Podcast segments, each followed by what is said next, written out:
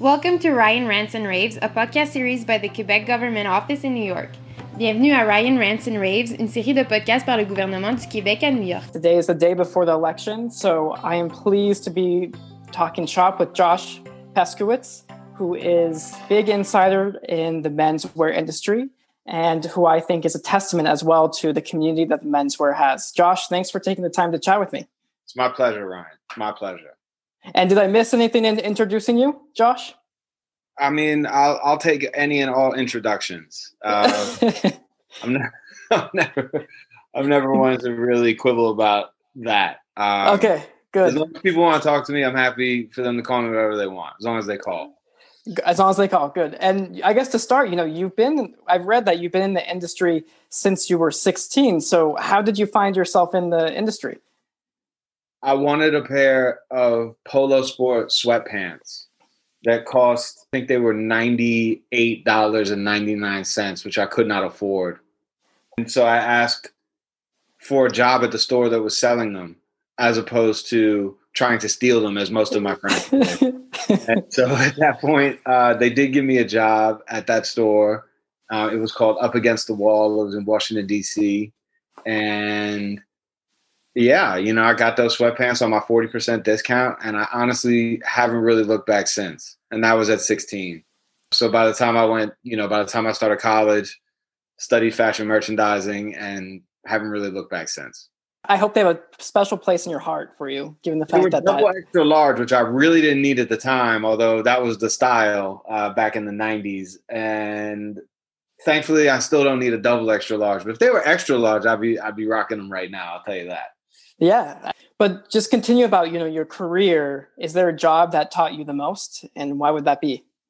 I wouldn't say that there's one job that's taught me the most. I, I've been lucky in my career. You know, I've had to move around quite a bit because I've been working in industries that have been in flux, but I, I've gotten an opportunity to work for a lot of really incredible people, work for and work with a lot of really incredible people throughout my career. And I've never really taken a job that I 100% knew how to do if that makes any yeah. sense yeah. Uh, you know because uh, like why why why do anything but challenge yourself right so uh, over the course of my over the course of my career in media I, you know i got to work with some people that that just taught me uh, you know just an enormous amount because i started out at, at an independent music magazine music and yep. culture magazine called the fader um, which is still around but at at that time in the early 2000s 2001 2 3 and 4 was when i was working there it was really part of the conversation about downtown culture. It was really part of like sort of the zeitgeist when it came to what was going on in music and culture. And so you know i met a lot of people through that but it,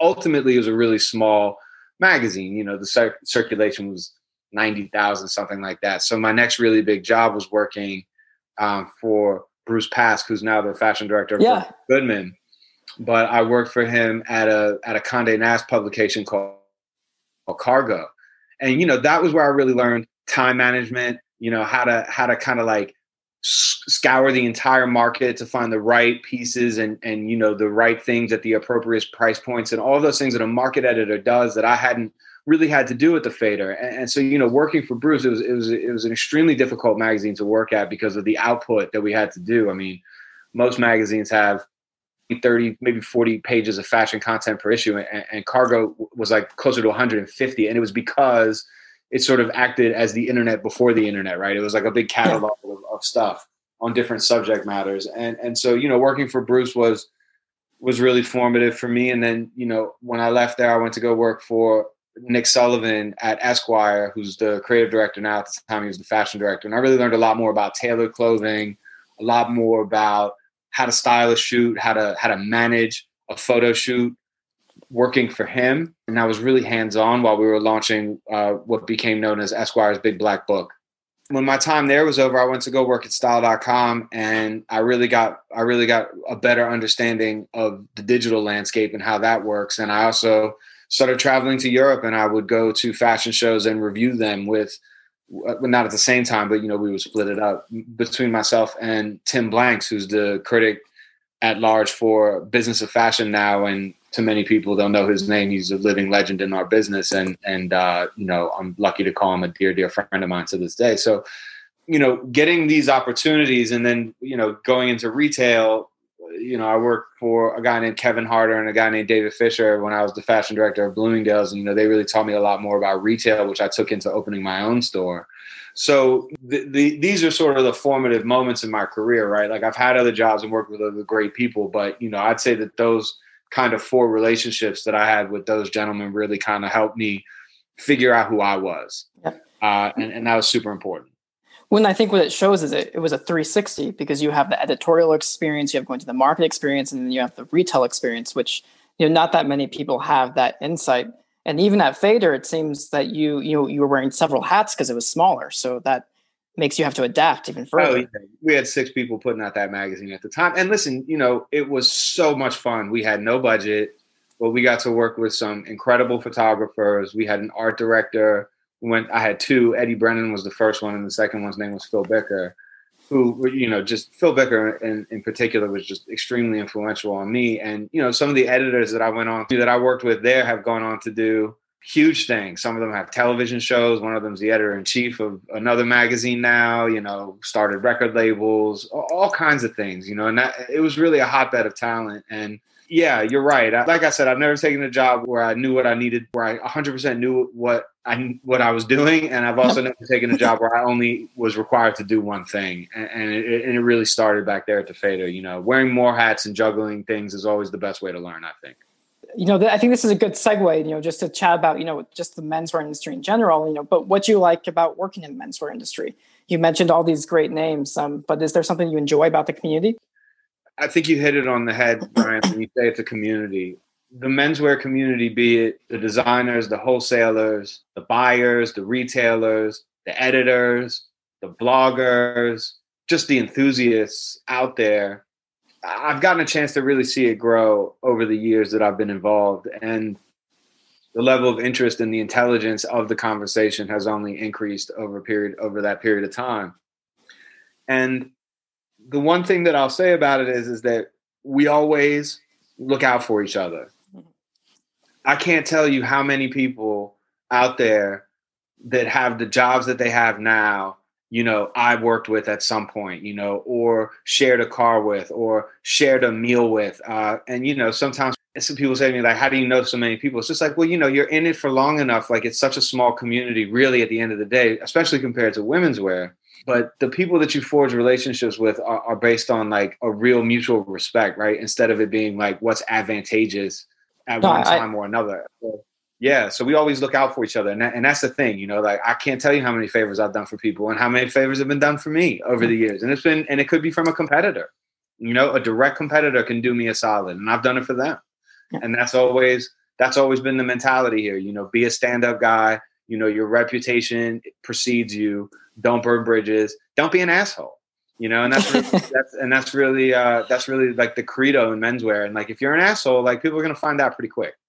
And it's a, it's a everyone knows one another, you know, by some degree. And you know, like you mentioned, it's really just about the respect that everyone has for one another. And just in how I met, just how I met you with Misako chasing you down uh, from United Arrows, and oh, yeah. I think it's uh, you know because she didn't she didn't have to do with that. It didn't gain it didn't gain any value for her, but um, you know the fact that she just wanted to help someone out, else out, yeah. and I think that speaks true example. I'm sorry, Ryan. I didn't mean to cut you off, but like that is that's that's that's the spirit of it. And Masako is like such a great representation of that. I've known Masako for years, and you know, while we've never worked directly together, we've formed this relationship. And if she sees something that she thinks I would like, she sends me a note if I know somebody who should be getting in touch with her, I send her a note, you know. And in this particular case, she did actually run me down at a fashion show. and it's like you got to meet, you got to meet Ryan. He's got some really interesting stuff going on, and, and you know, I, I enjoyed meeting. Well, I mean, we don't, we haven't ever met in person, but enjoyed speaking on the phone. And then, you know, we did have a plan to meet in person in Montreal. It just didn't happen because of COVID. Um, but that's that's that's that's really a testament to it. You know, she's she's she's she's one in a million. That Misako. I agree 100%. And I think that she, you and her are true examples of what the community is, which is something that is very dear to me because I had to do women's wear as well. So, um, thank you. but anyways, um, to, you know, to also continue, um, you know, you have this thing called the Trench Chronicles, you know, I think that's something that speaks a lot to you on your Instagram. But how what, how did this idea come to fruition? And you know, can you tell us more about it? Oh yeah, the trench coat crown. It's funny, right? Because I, I, I sort of was just doing what we all do when we go to appointments. You know, for your listeners, I'm sure most of them are in the industry, but you know, buyers and, and fashion editors usually what we do is after a fashion show uh, you know for either for editorial purposes or to put together our purchase orders we go into the showroom and see everything that's available right like not just we'll walk down the runway and there's sometimes more commercial leaning pieces or what have you and we try it on you know we try that yeah. shit on. I, I, you know you got to get a feel for what it how it looks on on a human body uh, as much as i love the models that we use in in the showrooms and on the runways like not always the most realistic uh, representation of the majority of the population right so you, you know you gotta you gotta try stuff on see how it feels for yourself uh, and coats are the easiest thing and they happen to be my favorite thing to try on. And so i started taking snaps of it and it's just one of those things that i did once or twice and then you know people liked it. Bad old days of writing headlines i was just i called it the trench coat chronicles. And then you know what i would do is if you know, like let's say I'm in the Prada showroom and I'm trying on a big red fake fur coat, you know, then I call it the Red Yeti Coat Chronicles, you know, or, or, whatever it is. And it's it's just it's just a fun thing, you know. I'm doing what everybody else would do if they were in my position, and it it, it speaks to what what the atmosphere in menswear is, which is much more relaxed than women's wear, as you alluded to earlier, and also it's just a fun thing, you know. We're we're, we're here. We're all got We've all got big jobs. We've got a lot on the line.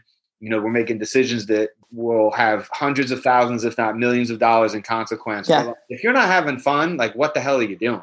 So, and so, you know, I just try them on, and it was just a funny little thing that I did once or twice. And then I don't know, a lot of people started coming up to me, people that I've known for years, people I've never met, and just saying like, "Oh, yo, Trench Coat Chronicles." So you know, so I just keep doing it. I mean, it's it's harder to do now that I'm not visiting showrooms.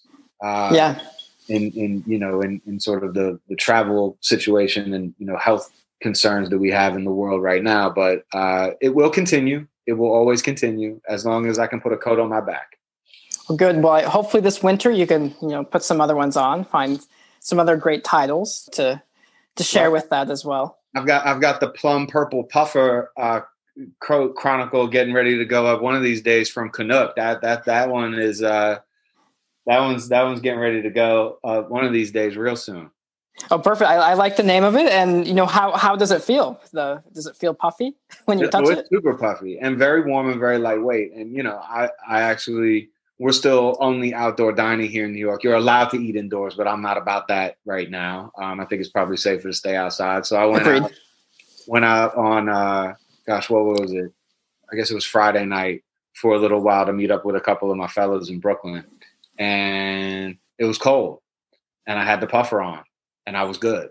Although and you're good. Had, yeah, I hadn't transitioned into wearing the appropriate socks. You know, my, my feet were cold, but the rest of me was was was was toasty. So that was good. That was good stuff. That's what counts. It. Um, but anyways, um, you know, since you mentioned, you know, you were going through to market and you still meet several new brands. You know, what are some of the brands throughout your career that spoke the most to you, that impressed you, and what, what were the reasons for that? I mean, there's just so many, right? And I've and I've really made it a point in my career to try to bring as much exposure as I can to smaller independent brands, you know, ones that are on the come up. But if you're asking me what my all-time most favorite brand that I've been inspired by most consistently, it would have to be Dries Van Noten.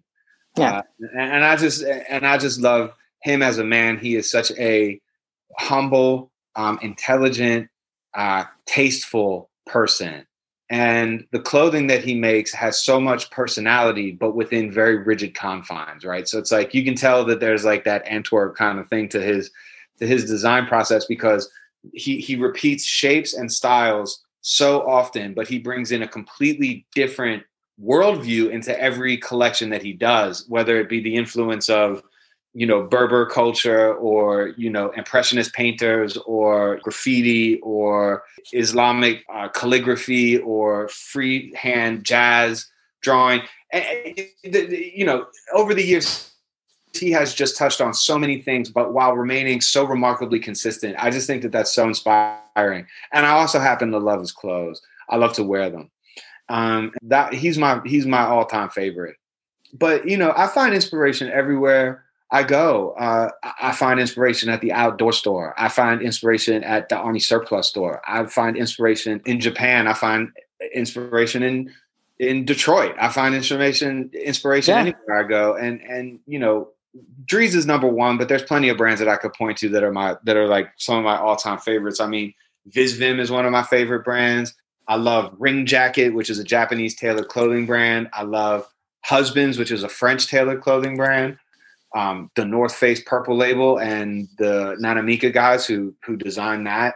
I love um, the regular North Face. You know, I love yeah. Carhartt. I love. I, I, just love so many different things, and, and it's really about.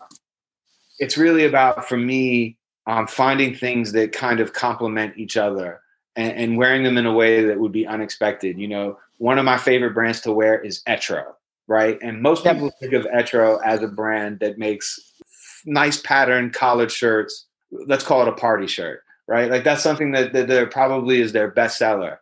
But Kean Etro's like attention to detail when he's making intarsia knits and you know these woven patterns that have hundreds of hundreds of colors in them it, it's just so incredible to me. And you know, I would never wear three pieces of Etro at one time, but you know, I ha- I bought like a coach's jacket from him with this crazy orange silk pattern on it, and you know, I wear that with camouflage pants. Now that's not how he would have put it down the runway ever, you know. But for me, that's that's that's the way I wear it. And you know, there's a saying you can say that for a lot of different brands, but you know, consistent, consistently speaking, um, from from a designer perspective, it is it's Dries Van Noten, it's Junya Watanabe, it is Visvim, it is Reiko Kobo, Yohji Yamamoto is one of my favorites.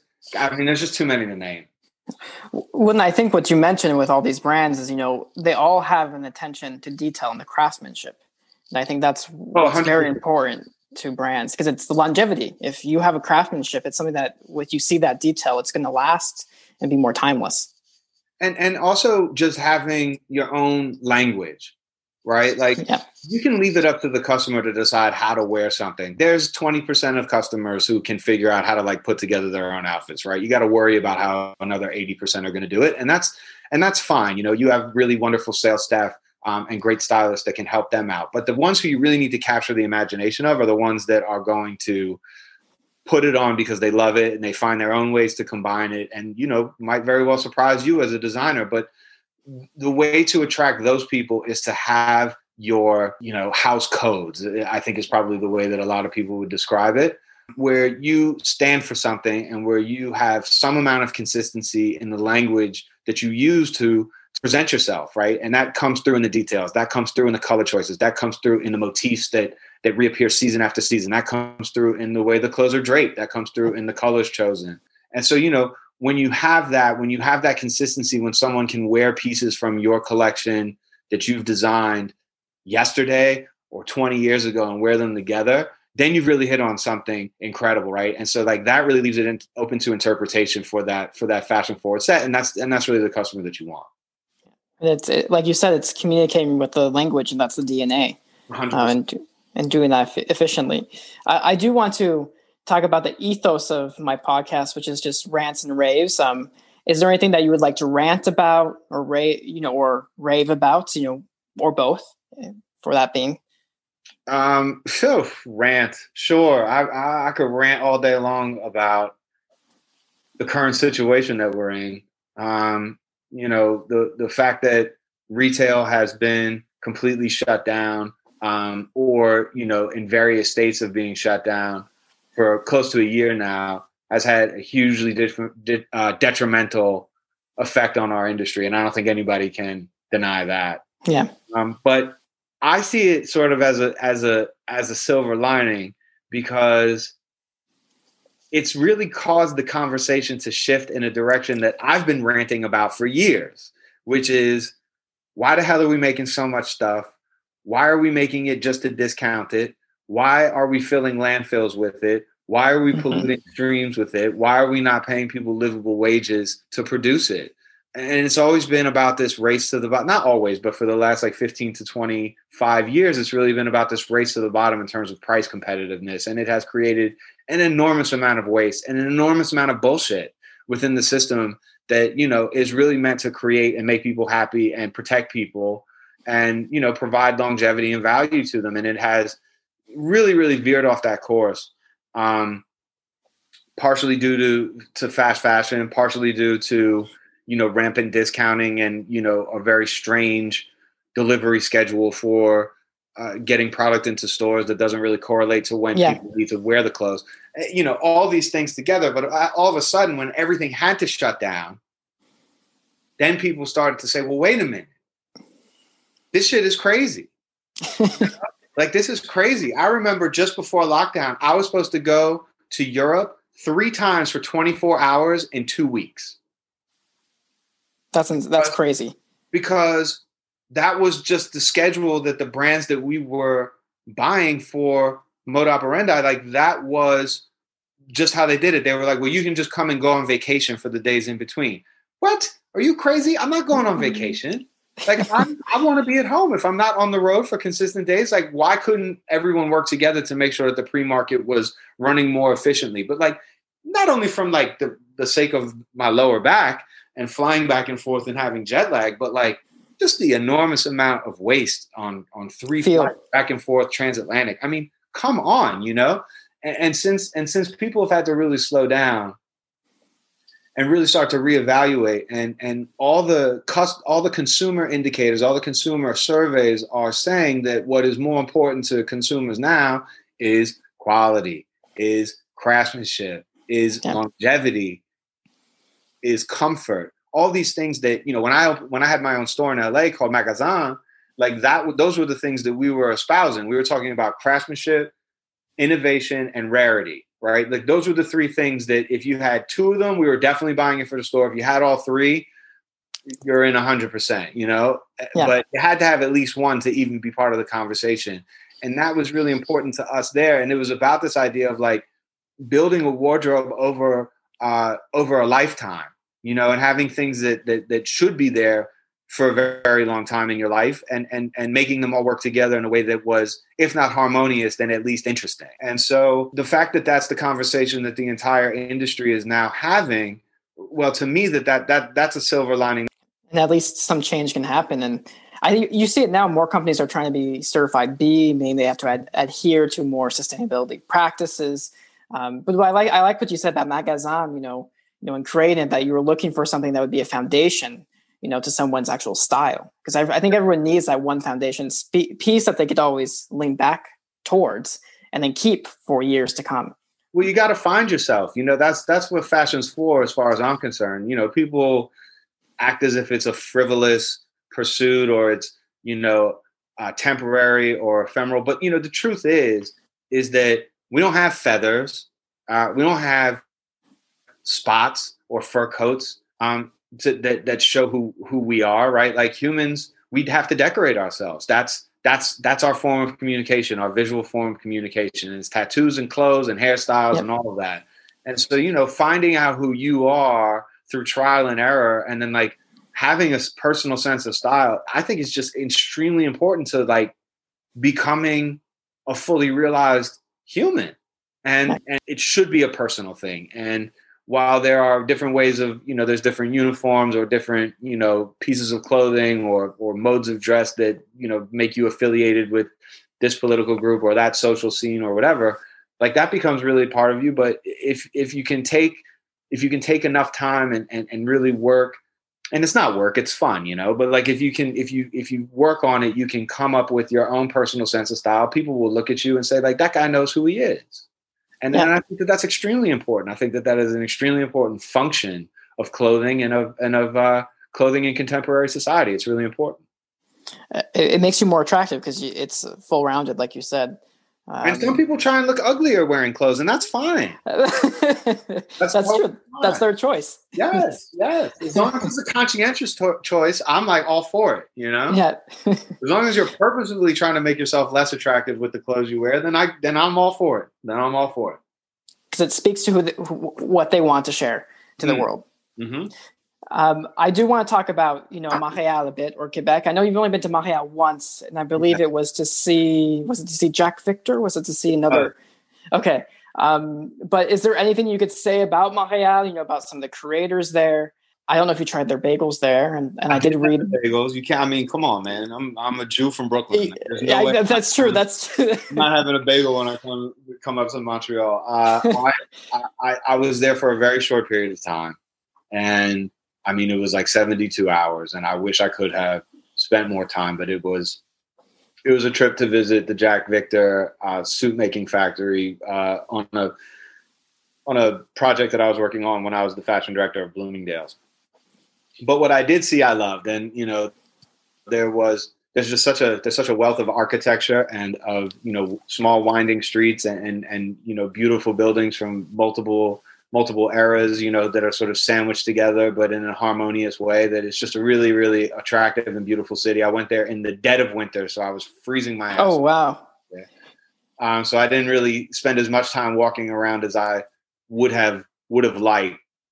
Um, but I I do I do anticipate a time soon when I'll be able to come back and spend more time, and, I, and I'm looking forward to it and really going to enjoy it. But in terms of in terms of people, I mean, you know, uh, Justin and and JJJJound, I, I think he's really his yeah. design studio is just doing some really, really, really refreshing stuff. You know, it's not overdone, it's not overwrought. It's really sort of like minimal clothing, but it's just it's just perfect and really cool. And and you know, I've been a I've been a big fan of everything that he's done. And while I while I don't know him very well, uh, we worked with a lot of the same people, and I've got I got enormous amount of respect for him.